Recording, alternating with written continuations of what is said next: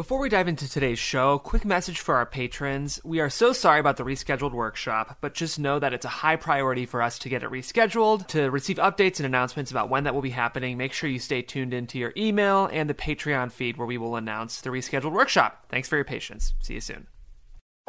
Hey, welcome to The Screenwriting Life. I'm Meg LeFauve. And I'm Lorien McKenna. We are professional screenwriters. We've worked together as a team and separately. We've worked on studio and indie films, live action and animation, from my work on Inside Out and Captain Marvel, to my work in Pixar's story department on Up, Brave, and Inside Out. We are here to share our insights on the craft of screenwriting and also the life, how to not only survive the ups and downs, but thrive. We want to help you become the best screenwriter you can be and to reassure you that you are not alone on this journey. Hi, guys. Welcome back to The Screenwriting Life. Today, we are talking about a topic that we've brought up a few times on the show, or many times, and we really haven't covered it really on the show. So we thought today we would do it, which is character polls. So I'm excited about the show because Meg talks about this and I want to learn more about it. So Meg, this is your party today and I'm just a guest. I put on my best party dress. All right, we'll talk about it in a minute, but first let's get to our week, or what we call Adventures in Screenwriting. Lorien, how was your week? My week was good. I had a meeting last week that was pretty exciting, and I talked to an exec and she was like, great, send me 4 ideas. I did. She picked 2. So I'm developing those. So I'm excited about that.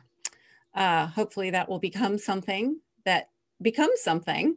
But I was working on that all weekend. So it was really fun. And then I'm also working on character design for my animated project, which has been such a fun adventure because, you know, you read a script and you see the characters, you know, read it. But then once you get into like characters and shape language, and, you know, that's like when you think about Up, right? Carl's a square, Russell's an egg shape, you know, Muntz's head is shaped like a skull.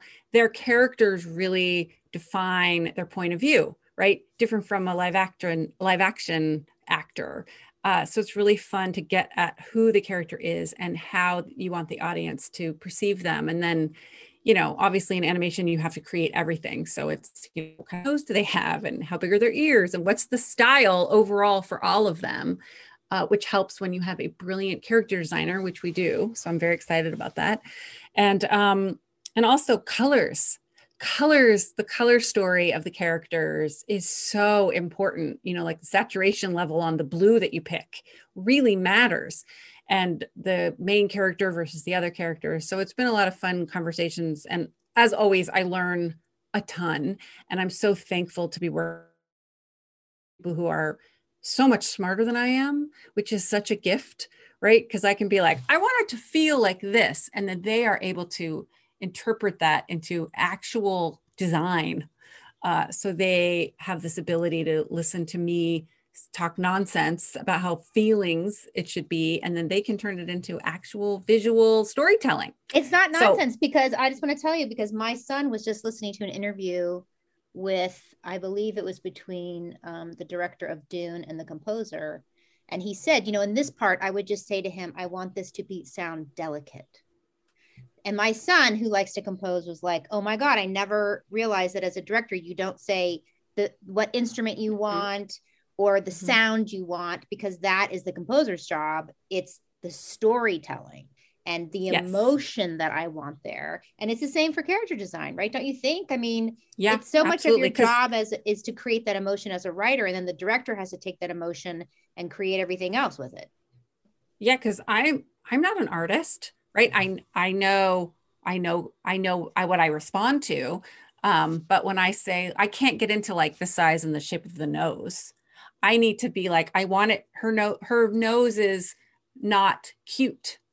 You know, I want her to have a bigger nose, or a nose that is odd or interesting, that makes her face feel interesting. And it's always really helpful when you're working with character designers to be like, I like these things. I don't like these things, right? And then they can say like, well, why don't you like these things? Or what do you like about these things? And then they can help drive the conversation in a really fun way. But yeah, if I can stay very high level, I want it to feel like she's welcoming us in this pose, right? I want it to feel like she's, you know, keeping people away from her in this pose. Then you give the artist that you're working with an opportunity to put themselves into it as well, which you're always going to get something better. Yeah, absolutely. Is never a good tool. And in my experience, when I do micromanage, what comes back is boring. And if anybody's interested in learning more about this, and as a writer, it is interesting. You don't have to be an artist to care about this to see. I mean, I learned so much working at Pixar with all the artists. The art of books from the movies are amazing. They have art of books from every Pixar movie that you can buy. And like you can go through and see that, you know, joy started as the shape of a starburst. Sadness is a teardrop. Fear is a raw nerve, right? So you can go through and see how all of that, everything that she's talking about, you can actually see them doing it in every movie. Yeah. It's pretty amazing stuff. Jeff wanted to jump in here, I know, this week. Well, I know Meg has been watching the Olympics. Is anyone else on the Zoom watching the Olympics right now? I'm a big nerd. Yeah, I am. Olympic nerd. There's something about, I think, like, particularly being a writer, that like the Olympics are just the best thing on planet Earth. Like, but I was talking to someone at a party, and he was like, I can't wait for the Super Bowl. And I was like, oh, I'll be watching like the Super G. He was like, well, what do you like more about the Olympics than the Super Bowl? And for any Parks and Rec fans, I described it as the Super Bowl is Eagleton and the Olympics are Pawnee. The Olympics are all like the weirdos who like ride a sleigh down a giant mountain at the highest level possible. And I like kind of identify with that. And I feel like writers in general, we sort of have that underdog spirit about us. So I very quickly have 5 things that we can learn as writers that I'm taking away from the Olympics. I want to start with Jason Brown, who is a solo figure skater competing with Nathan Chen for the U.S. team. I know both of you watched this. Meg and I were texting about it. Lorien, what did you think of Jason Brown? I see you nodding. I'd love to hear your thoughts. I was so blown away by his, like, the artistry in it, right? They kept saying, like, he doesn't have the quad jumps that the others do, but his storytelling in the movement of his body. He was such a dancer. I thought it was beautiful. Beautiful. And I don't know a lot about his history either. So I wish they would do that more in the Olympics. Like, well, these two used to dance together and, oh, this happened. Like, I want more of the gossip, but they're not doing it this year. I hear you. I know there's been a little bit, but not enough. But I totally agree with you on the way you're like reading Jason Brown's performance. He was never going to medal, most likely, because again, he doesn't have the same technical level as some of these other skaters. He can't perform a quadruple spin, which is kind of like the new way to medal as a skater. But far and away, he was the most artistic and elegant dancer of all the other competitors. And to me, it's such a lesson as writers, like how much our voice matters, right? Even if you're not the Academy Award winning whatever, if you have a really strong voice and your writing makes an impression in a way that feels like a very pure distillation of who you are, you're going to get attention. And in some ways, he's my favorite performer of anyone, even though he's not doing the same fancy stuff that everyone else is doing. So to me, that's like a beautiful takeaway as a writer about committing to what makes us special as a writer, even if we don't have the same thing that someone else might have. Which I think Charlie agreed with you in our manager episode is exactly what he said. That's what he's looking for. And that's what people lose along the way. Well, and quickly, if Jason Brown were to try to be Nathan Chen, he would not be in the Olympics, right? He wouldn't be competing because he has a different skill set and it's very him and it's beautiful. So that was one thing that excited me as I was watching it. And I thought of our show. Just a couple other quickies. I have a list. Let me pull it up. Sorry, y'all. I love it. Don't be sorry. I know. It's really fucking hard. Pardon my French.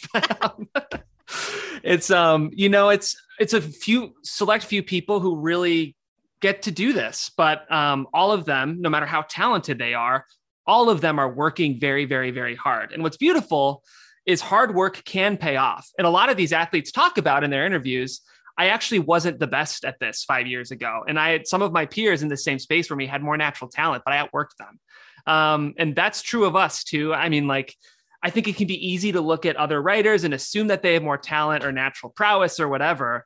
But I really do believe that if we outwork them and commit to this and, you know, make it something that is a beacon, as Meg says, we can do it. I don't know if you guys saw Lindsey Jacobellis and Nick Baumgartner during snowboard cross. Meg, I see you nodding. To me, we talk a lot about how age can be it's such an ageist industry, and age can be something that holds us back. But the two oldest gold medal snowboarders ever, Lindsey Jacobellis and Nick Baumgartner both won this season, which was amazing. It was snowboard cross, and they were a team together. And in their case, they were talking about how it was their experience and their age was really an asset for them rather than a hindrance. They competed in a way that was different than the rest of the field. And it was just really, really cool to see a team of the two oldest winners ever together win together. It was just very exciting. So remember I love that you said they competed differently. Mm-hmm. I mean, sometimes if you're trying to keep up with, if you're an older writer, the younger writers, not that you don't need to know what's going on. You do, you need to know what's happening, but you know, your gift is your experience and how you do it and how you put it.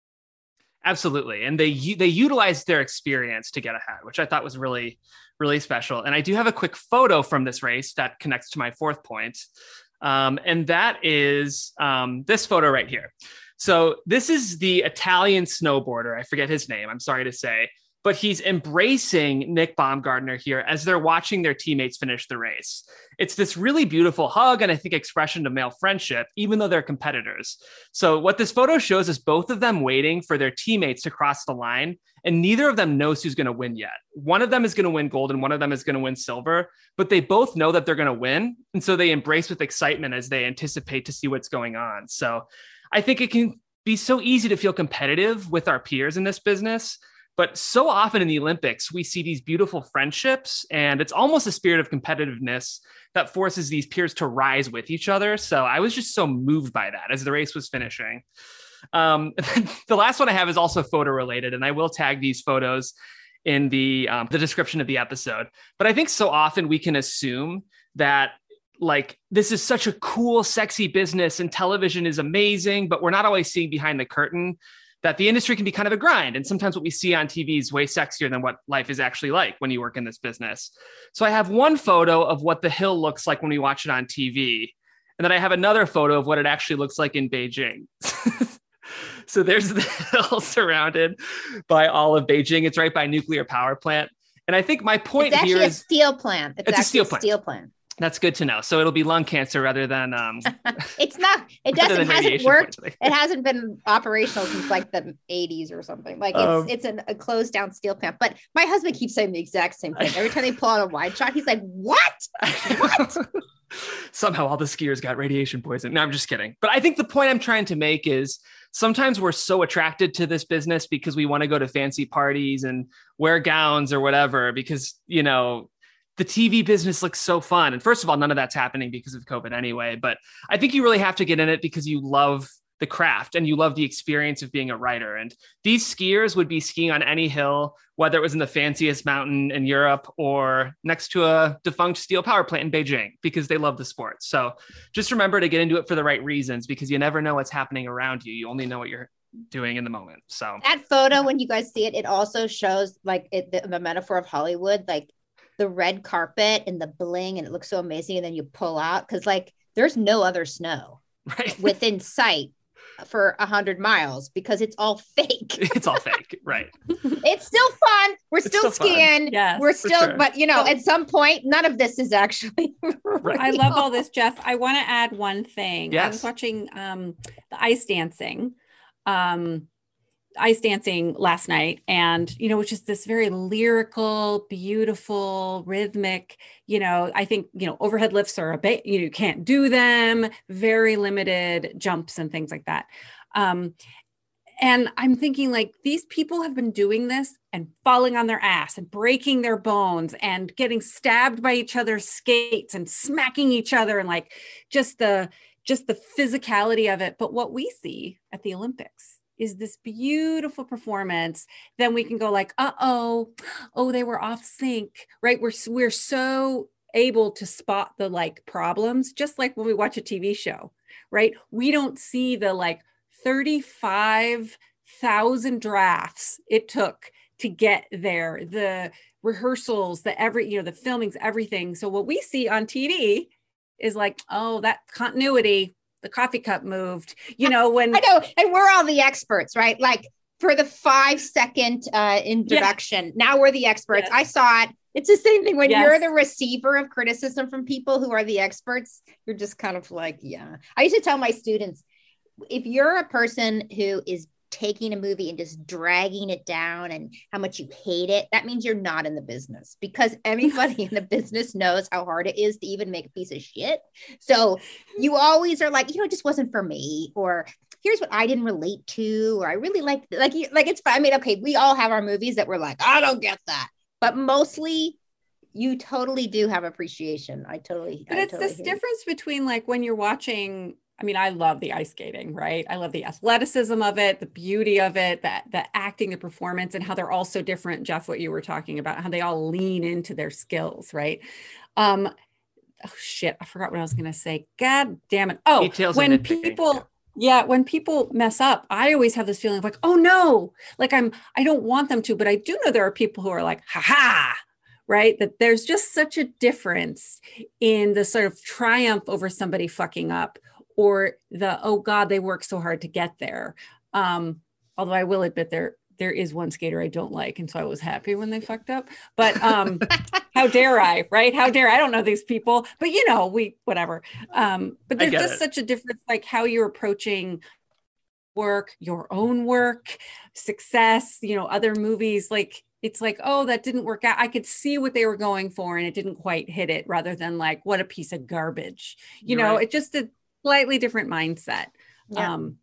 I will say though, it's funny whenever I start the Olympics, I'm like, okay, what is this again? And then by the second week, I'm like, that twizzle sequence had some. I know twizzles. Some lack of synchronicity. I'm like suddenly an expert. I'm like, ooh, they went for the quad Lutz and not the quad Shalka. I don't know about that. Yeah. Ooh, that they were. You know, he's a level 4, she's a level 3. It's going to be a deduction. What the hell am I talking about? I know nothing. It's like executives, right? When they talk to executives, us? I'm teasing. No, executives know about the twizzles. Yes. Trust me, they know the twizzles better than you can twizzle. They know the twizzles. So that's my Olympics rant. Thanks for getting on my train. Fantastic. Hey everyone, so the new version of Final Draft 13 is out, and you know, the question's going around, is it worth it? Is it worth it to buy or upgrade? And our answer is yes. So I recently got notes on a pilot, and I want to see how it works in my rewrite to move a couple of scenes, and usually what I do is, you know, cut and paste, which works out sometimes, but mostly it means I lose text because I move so quickly. But the new version of Final Draft has this cool feature called Navigator 2.0, where you can actually just move scenes around right in your script. So without losing something, I can see what's working, what I'm missing, or what needs to be rewritten, or, you know, if I have to lose the scene altogether. But it's really, really helpful. And what's most important to me about this is that I'm not losing anything. Woohoo! Yes. I am laying out a new project, and I want to card it. And I can now do that inside of Final Draft. And it's now a super easy way. You can take those cards and then make them into an outline with a simple drag and drop. So it's just a great way to see the larger story that you're writing and get down the details, track characters. I just love it. And for our emerging writers, a great new feature is Final Draft lets you set writing goals like page count or timed writing sprints, which is super cool. So we think the new version is really worth investing in. So you can head over to finaldraft.com/products to get the new version with a discount code of ScreenFD for 25% off. You should check it out. That's ScreenFD, ScreenFD. Yeah. All right, Meg, how was your week? Oh, that's forgot. I was like so into this. Well, Olympics, of course, so great. Though I'm fighting my kids for the TV all the time because they're utterly uninterested in it. I had an interesting experience where I got a call. You know, every writer in the world wants the call where somebody's saying, we want you to read something and consider making it into a TV show. Like everybody wants that. I mean, I'm not naive enough to think I'm the only writer getting this. I'm sure, you know, I'm one of 5 or something, or 10, or who knows how many. But as they're talking about this book, I can feel some part of my brain getting very excited. It's super juicy. It's in my wheelhouse. That slightly feels intimidating. I mean, I haven't even read the freaking thing. They're literally just talking about it. And already my brain is parsing it out. And it was so interesting because some part of my brain literally started to try to talk me out of it. Do you know what I mean? Like it literally started to tell me all the reasons, like you're going to have to go on location. If this is a TV show, where are you going? You're going to go fucking live in Africa or Italy or wherever it's going to be set for 6 months. How are you going to do that with a special needs kid? And you don't know anything about this, and you're going to have to do research. Like it just started to really roll through to the point that at one point I can literally hear myself saying, well, maybe I shouldn't even read it because, and I went all the way from absolute excitement to all the reasons I can't do this. And then I just heard some part of my brain go, fuck it, I'll figure it out. Just read it. Just fuck it, I'll figure it out. I can't say any of those things my brain brought up are wrong. Yes, having a special needs kid and taking him to wherever, that would be hard, right? What is my husband going to do? All of that is real. It's real. But I literally just heard in my brain, fuck it, just figure it out. Which you do at some point. You can't stop your brain from laying down all those problems. It's just part of our creative process in terms of we have these big creative story brains that pull random things together to make up a scenario, which we do all the time. But at some point, you also have to develop in your brain the fuck it. Fuck it. I don't know. I will figure it out. And it'll be an adventure for my special needs kid. I don't even have this job. I still have to pitch. I still have to do all this stuff. I have to still get the job. But you can't even try go get it if you're not in. Do you know what I mean? When I worked for Jodi Foster, she used to say, well, it's always the person who wants it the most who gets it. She said, sometimes even you don't want them, but they just want it so bad in terms of coming in to get that rewrite job or that adapt. That their passion is so electrifying that you end up being yeah, I guess you're doing it. Holy shit, yeah. Right? So I have to get there. And I do have that. Again, I'm not saying I don't have that electricity. I do, but my own brain started to tomp it down. And maybe it's because I want it too much. Sometimes I think we do that to protect ourselves because you actually so want to write that story. And this can just be about a spec idea you come up with. You might get so excited about it that your brain starts to tell you all the reasons it won't work because you are so excited about it, right? And you don't want to be disappointed, right? So there's all different reasons our brains do this, but I was very aware of the fuck it part of my brain that came forward that I really think is part of the reason I have a career. Awesome. Because I can't tell you how many times in my life, I just had to go, fuck it, I'll figure it out. I was working in advertising and I decided I don't want to do this job. And my friend called and said, come out to LA. And I had a billion reasons not to do it, including what do I do with my bookshelf? And my stepmother was like, you're going to not change your life over a bookshelf? What are you talking about? And I was like, yeah, what am I talking about? Fuck it. I'll figure it out. And I figured it out. And then I was an executive. I was working as an assistant and I'm like, I've learned everything I can learn. I need a job. Fuck it. I'll figure it out. I mean, you just have to jump sometimes. I'm not saying do this, move to LA with no money and no place to live. Of course you have to be smart about what you're doing. But sometimes you just also have to say, fuck it, I'll figure it out. My kid, when he would go to bat, he would get so tense that he would strike out. So you can't, when you got a 12-year-old up to bat, scream, fuck it, just fuck it. You can't scream that. So we would just scream mantra, baby, which is fuck it. Who cares? Strike out, don't strike out, hit the ball, don't hit the ball. Because he got so where's my hand supposed to be? Where's this supposed to be? Where am I supposed to put the ball? He would over, now his body isn't responding to his brain. And at some point, mantra, baby, fuck it, just fuck it, leave it. I love the other mantra. Mantra, baby. The other thing, I'm starting to do my travel plan, so I just wanted to mention this to anybody who's interested. I'm going to do a screenwriting safari where people come to Africa and we do a whole offsite kind of retreat. It's in the fall, September 25th to October 1st.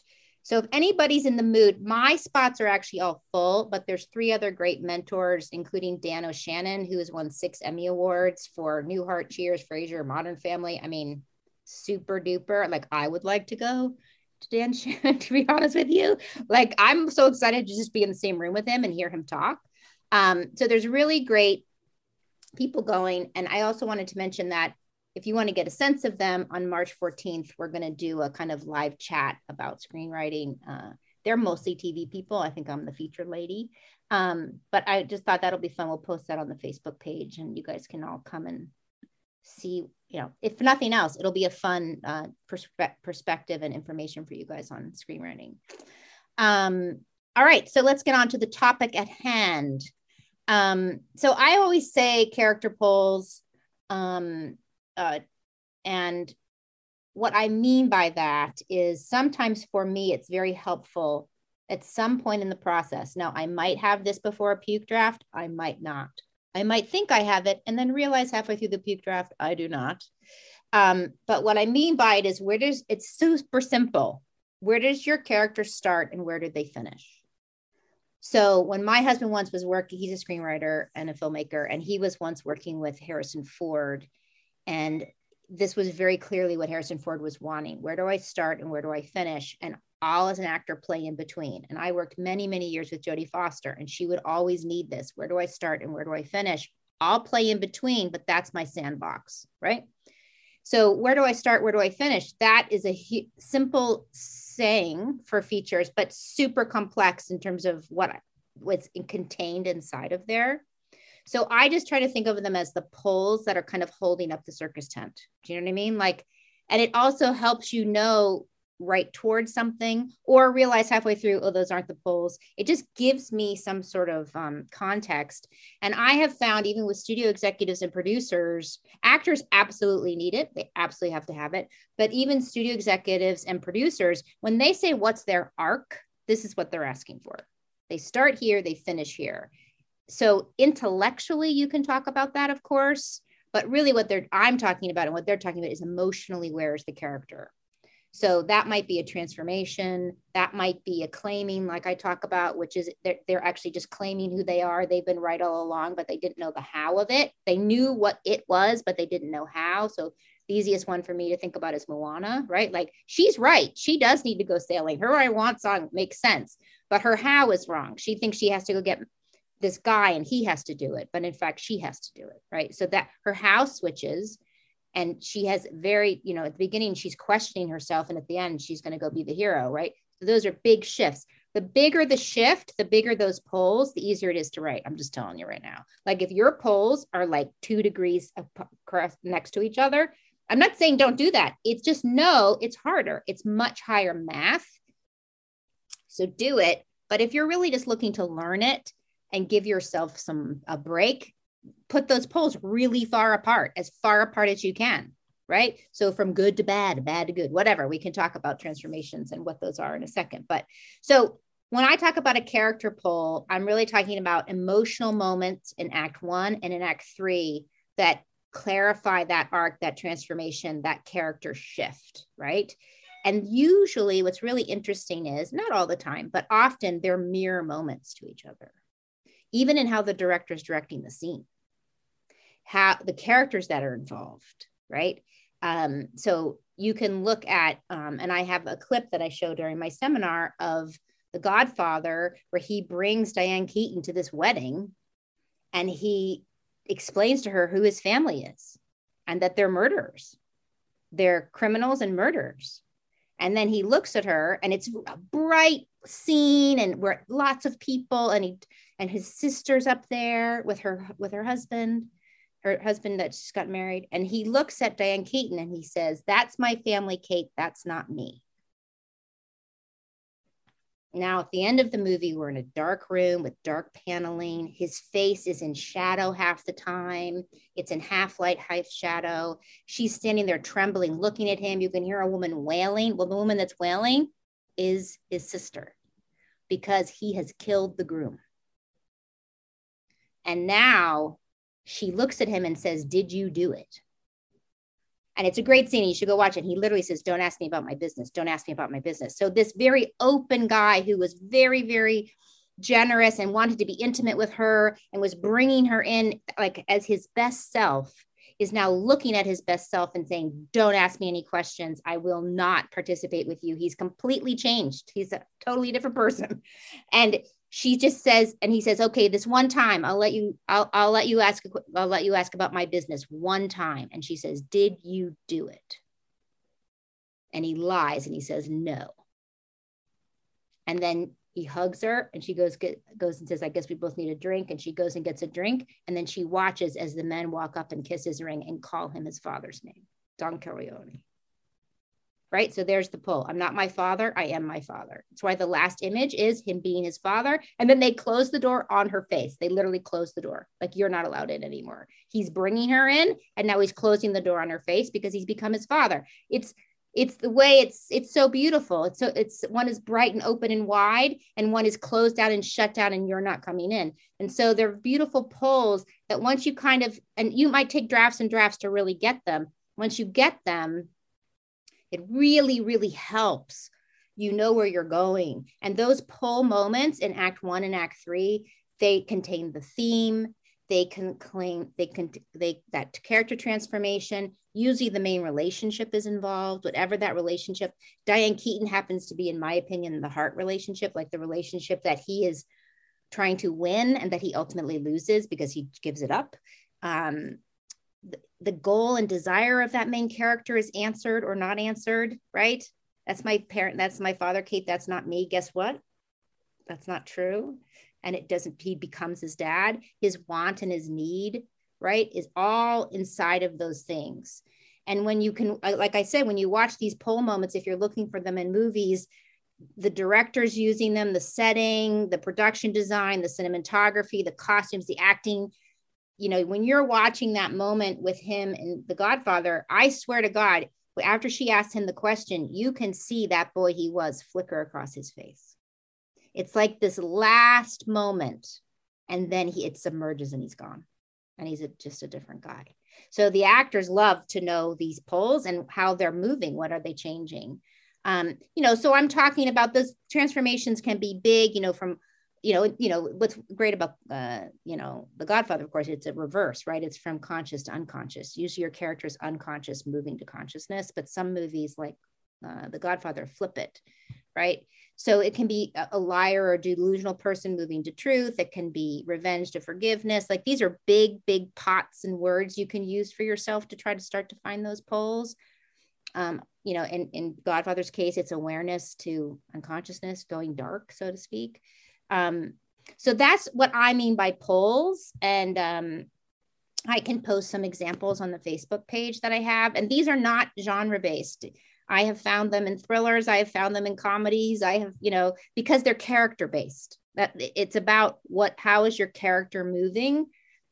How does Act 2 take you from the first character moment to the last? That's what Act 2 is getting them there. That's, I have my first act. I have my third act. How the hell are we going to get her there? Well, I'll tell you how, because this is going to happen and she's going to do it, blah, blah, right? So Marlin in Nemo is literally like, you can't go off the reef, and he's blocking him and grabbing him. And at the end, he's like literally saying, okay, swim up into the net. I'm letting you go. And he's literally doing the actual physical opposite. And when we were on Inside Out, I'm sure you remember this, Lorien, I was just hammering this and hammering this and hammering this about Joy. And all of a sudden, Ronnie Del Carmen was drawing, because I was like, she's saying, at the beginning, don't touch the core memories under any circumstances. Sadness cannot touch the core memories. And at the end, she's handing them over, right? So there's a physical action in the pole. There's a behavior that tells me character and theme and everything, the behavior. What is the behavior of the character? It's not necessarily a conversation. What is the behavior of the character? Joy is keeping those core memories away from sadness, and now she's handing them over. And there's a beautiful drawing in the art of that Ronnie drew in the room that's literally Joy holding them away and then handing them over, and that got hung on the wall. Like, that's the movie in terms of that line of her character, that's what we have to win. It just helps your brain, because you're going to have a million other things going on, right, to kind of hold you on a spine, so to speak, right? So does that make sense? Do you guys have any, I don't know, do you want to jump in here? I'm talking a lot, but I just wanted to explain what they are. It can work too for a premise pilot. So a script I'm working on, I'm taking the character from, it's a premise pilot, right? So it's like, here's the beginning of her journey, here's the trigger. So my opening scene with her is her clutching a steering wheel in her car, unable to move, right? In her car, unable to move, right? That's how she feels. The final scene of the pilot is her backing into something she thinks is in her way, like aggressively driving her car backwards into something. So for me, that was the story emotionally. I'm trapped, I'm stuck, I don't know what to do, and I'm pissed about it, to fuck it, I'm gonna just drive over whatever this bullshit is to get it out of my way, right? So it works, it can work in TV as well, right? As you move, it's a serialized show, right? So as you move your characters from, if you think about it, that in TV as well, it works. Of course, I do know what the final scene of the final episode in season 5 is, right? So getting her from in that car to that is the bigger swing. And I know what the end of season 1 is as well, but each episode needs to have that too, so that as you're watching it, you kind of have the experience, the emotional, the micro theme, you know, as it represents the bigger theme of the show. So yeah, I mean, now that you say it, it's true. Like when I pitched the Legendary project with Jonathan, we had to tell them the last scene of the last show. Why? Because they want to know the poles of the character, and that we, Jonathan and I, knew it. And that show, that last scene could have come 5 years, 7 years. You know, there was a lot to do because boy, it was a gigantic shift. Just gigantic, right? So you need a lot, which is fun for a writer. Look how far we're going to get her. Like, and how the hell are we going to do that with that guy? Because we know that's the guy, that's the last guy that you would think is going to get her there. That's the fun. That's the mystery, right? Is the how. Is she going to every episode be the girl that, you know, has the terrible plan? Probably, right? Like that is still, the character is maybe not going to change at some deeper level because it's TV and we like to, you know, I like to tune in and see how Catherine the Great's going to respond to this because I know she's Catherine the Great and she's kind of not really as in the great, as driven as she is and aspirational as she is. She's also so naive, right? But in a weird way, her naivete starts to work for her, but she is shifting and changing as she's having to face things. So it is right.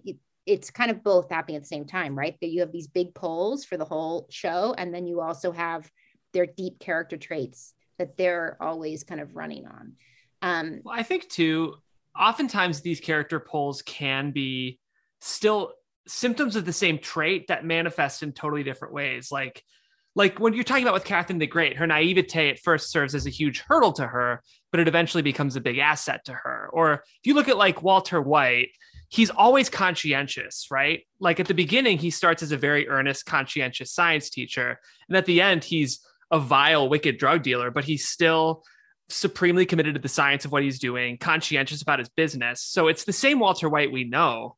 So I think it doesn't necessarily mean it doesn't mean that they've changed. It's really that they've changed their beliefs and their philosophies, but we still see the essence. I think brilliant writing is able to let us see the essence of who they are at the beginning, just through a whole new filter or lens at the end, maybe. Yeah. And what I love about The Great is he's really exploring how that naivete is a positive and how it's a negative. Mm-hmm. Like she's getting kicked in the face, man, and she is making wrong decisions. Right. And so suddenly there's a question coming up of what is she going to do as she grows up and how will she hold on to her moral code? Right. Which I just love those kind of stories, by the way. But And I just think that you can also, there's an exercise you can do for your writing if you get stuck. Is, you know, which speaks to this in terms of character polls, decide who is the famous, and they need to be famous because they need to have done a couple of movies as leads, at least, actor that you would put in the role. You don't have to cast them. They could be, you know, 20 years ago, it doesn't matter, right? Don't think about the age, just think about the essence of the character. And then go and watch 3 of their movies and track their character and how it's moving. What are the poles of their character in those 3 movies? And you're going to start to see generally, usually a pattern that they movie stars tend to have, and I don't even know that they're aware of it, but they tend to have similar movements. Like, and it's different when they're acting versus directing, by the way, it can be very different. Like Jodi often went from, as an actor, somebody who's being told she's not capable. And yet by the end, she realizes she's the most capable person in the room and she's probably going to save the person who told her she wasn't capable, right? And so you start to see it, right? You know, Tom Cruise is always in a system where he's the very, very best and he loves being the best. And then he finds out that system is corrupt. And because he is such a good person, he gets kicked out by that system and now he has to bring it down, right? And so you can take an actor and, you know, a character structure to me is just the character where's the character movement. So you can take an actor and you can say, where do they begin? How do they get introduced? What do they believe about the world? What do they believe about themselves? Because again, that's hopefully the emotional point of view we're in, right? We're not 30,000 feet back. We believe the world is the way they believe the world is. And then what's the inciting incident that's going to knock them on the head, right? And now, and you can tell this even by the, because a minute's a page, right? So you guys know end of act one is somewhere between 20 and 30. So in that 20, 30, where's, here comes act one. What's their goal? What's their plan? What do they want? What do they need? All that stuff we've talked about. Where are they at the midpoint? Those generally don't line up, which is interesting. Where are they at the end of act two? What's their death moment, right? That's always about 90 minutes in generally. And where, what is the action of the third act that shows the change? There's the mirror moment from act one, right? That death moment brought them into clarity. Now they go and do it in act three. So if you do that with an actor, you'll start to see similarities and those poles will rise up, and you can go back and look at your script and be like, do I have those poles? If that actor wanted to do this, what would they be grabbing onto, right? What are the scenes they'd be grabbing onto? Like Lorien, you mentioned, if you were directing that actress, you would say, you're going to start here and you're going to end here, right? And so in her brain, she knows, oh, I've got to, that's what all these scenes are getting me to that. So they have a runway on which to do all of their incredible work. And as I'm writing it, I'm like always thinking, where is she on the spectrum, right? Because there's always a push-pull in it, right? Like, okay, if I put her in her car right now, would she be driving forward, reversing, stuck? You know, so I'm always trying to think in each scene what that, the push-pull is as it relates to the car. Because for me, that's her metaphor, right? Being able to escape or park, right? So as I, you know, I recarded it out, you know, and then I was like, okay, well, I don't know what, I love this scene, but where is she in the car, right? Is she out of the car? Is she in it? And so then I had to retool it to make sure it worked. That's so good. Such a great metaphor. I love it. I mean, what you're going to find sometimes is some actors, if you're doing this as to help yourself, like I had a friend, Lorien and I have a mutual friend who did this with Angelina Jolie. And what was interesting was her indie films had a completely different arc than her giant action, you know, studio movies. In her indie films, her arcs, like the, you know, like Mighty Heart or The Changeling, she usually, you know, starts out weak, or someone who perceives themselves as weak, which is important, the perception of weakness, and then finds her strength. Whereas in the big action movies like Laura Croft or Mrs. or Mr. Smith, she is tough and learns vulnerability. They're opposite arcs. So that's kind of, you know, that's an exercise you can do to help you see polls. We'll post some on the Facebook page. I don't know, you know, Jess is on. So I just want to ask Jess if you have any other questions, or is there anything you think I need to explain more? I don't think so, because like, I'm just sitting here listening to it and being very selfish and thinking about my feature the entire time. Good, I hope so. That's the point. I think like along the way, like I feel like that opening and closing image and the mirroring is super clear and something great to work to. I feel like I'll be someone who will get lost in the middle. That's probably the thing that's not super clearest to me, but midpoints are always really hard for me anyway. Well, that is tricky, right? Like that is why you do many drafts, even, and the polls can, you can realize halfway through aren't right, right? You know, there's many things that can start shifting around, but let's assume you have the right polls and you've dug deep enough into what they are. Yeah, the middle is why you're writing many drafts, because sometimes you're not beating them up enough. You're not pushing them hard enough. You're protecting them, not you, just you as in the general you. Most of us protect our main characters and don't beat them up enough because they're us, right? And unconsciously they're us and we don't want to beat them up. The other thing we do often, all of us, especially I've done this is, and I do this all the time, you don't even realize you're doing it, but they're just reacting to everything. And you literally, it's, you know, in your brain, you change because of behavior, because of being forced into make choices. That actually burns pathways in your brain. Just receiving doesn't. Like you could listen to 100 podcasts. It doesn't matter if you're not actually writing, right? So, sometimes your characters you're going to find in that act two, you haven't earned that shift because they haven't actually done anything to prove it's shifting. They're just responding to things that everybody else is doing to them versus I'm going to get out of the car today and go to get my hamburger, whatever. I don't care. I don't know. Clearly, you know something more about me now that I just said that, but versus I'm waiting for someone to come and kick my tire, right? Like again, I'm not saying someone can't come and kick the tire, but what I want to know is what she does when someone kicks the tire. That tells me her character. That tells me shifts, that something's happening. She's getting pushed into behavior.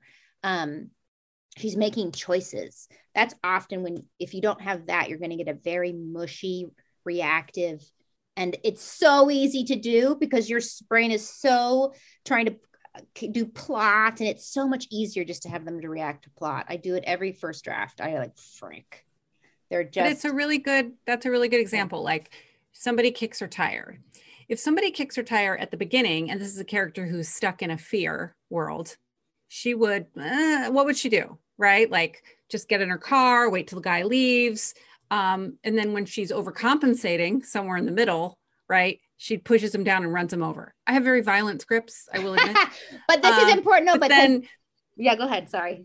But then, you know, at the end, when she's found, let's say it's about balance, right? That fear is a good warning, but it's not trying to kill you, right? It's trying to keep you safe, right? But you don't need to be super aggressive about it. Then she would do something else, right? It's sort of where she is on the spectrum along those poles. And here's the tricky part. I'm talking to my son's talking about this all the time because he's trying to grok what I'm saying. Even when the person walks up and kicks her tire and she has a fear response and doesn't act, how she shows her fear and what she does is character, right? Beeping the horn and then putting a hat on so he can't see her face is one thing versus giving him the finger but not getting out of the car is another thing. Mm-hmm. Like that, those specifics of who she is so important to make me love her. That's when Andrew Stanton's screaming, I don't fucking love your main character. Even if they're reacting, how they're reacting, how they're being inactive is super important, right? Like Andrew gave an example once, like, you know, oh, your character's afraid to go out in the world. So what is the first scene you're going to come to mind? The first scene, oh, he's at home in his room, all the, you know, the drapes are drawn and he's on his computer and he just lives on his computer. And he's like, okay, everybody thought of that. That, who's that? I don't know who that is. That could be 100 different people. I want to see the guy who we opened this movie and we're at a 7-Eleven and there's a guy skulking around with a dark hat on and he's got his hood up and he won't let anybody see his face. And we're like, oh my God, is he going to rob the place? Whatever. He's waiting for everybody to leave. And then he walks up and says, I'd like a candy bar. Like it's how he wants something, right, is driving him out. Like, so the question maybe in that car is, what does she want in the car when she gets frightened? Because if I got frightened, but I really want the hamburger, what do I do? Maybe that's the element we're missing is the want is still there. Mm-hmm. The want is still there, even though, right? Even though they're being reactive, that doesn't mean that want isn't still there. So again, so much of this comes back to knowing your character's want and the drive. And I know that maybe they don't know it, but you need. What if she doesn't get the hamburger, right? What are the stakes around it, right? So just add another layer, just another layer. This is what happens is layers and layers and layers, but then they all kind of come together, hopefully, and create a thing. Well, I hope this has, Jess, does that make any sense what I'm saying? She's nodding people. This has been incredibly helpful. Would you say it's safe to say, Meg, it's usually some act of courage that pushes your character toward that last pole? There has to be some kind of act of bravery in most circumstances, right? Yeah, it might be internal, it might be external, it might be the end of the world. If it's a Marvel movie, it might be appear outside very, very small, but internally we know that's huge. But because if the pole at the end is so different than what they would have done at the beginning, you know, what can your character do at the end they could never have done at the beginning? It will still take bravery. It doesn't mean they left that who they were behind. They still have all those fears and all that uncertainty. They just now see themselves in a different way, right? Moana still doesn't want to freaking go up and deal with that monster, right? We're all still scared. The stakes are still very high, right? She still doesn't know how to really do it, right? In the doing it though, usually, I think that's why some people talk about, you know, in the climax, you can have a setback. I think because the character still has one last thing to come, like figure out or move towards, right? Because it's not going to be A to B in that climax. We're going to have a surprise. We're going to have, and really going to push them one more time. So absolutely, it still takes bravery. It still takes courage to do that climactic act. But there's more certainty. There is more certainty, you know. I always assumed what character poles would be like North and South Pole, like the sides of a magnet. But I love that because it still kind of works because it's like two sides of the same magnet that represent opposites but are still part of the magnet. It's kind of interesting. Well, we could start talking, Jeff, about you and what kind of characters you like. I don't know. I love that it works for both. It's just such a both simple but generative way to think about like grounding your work, right? It just helps because you're going to go through so many drafts and get so many notes, and you know this is the base, right? And if you don't keep moving back and asking these questions every time you're rewriting, have these poles shifted? Have they gotten deeper? Have they gotten more clear? Do people get them?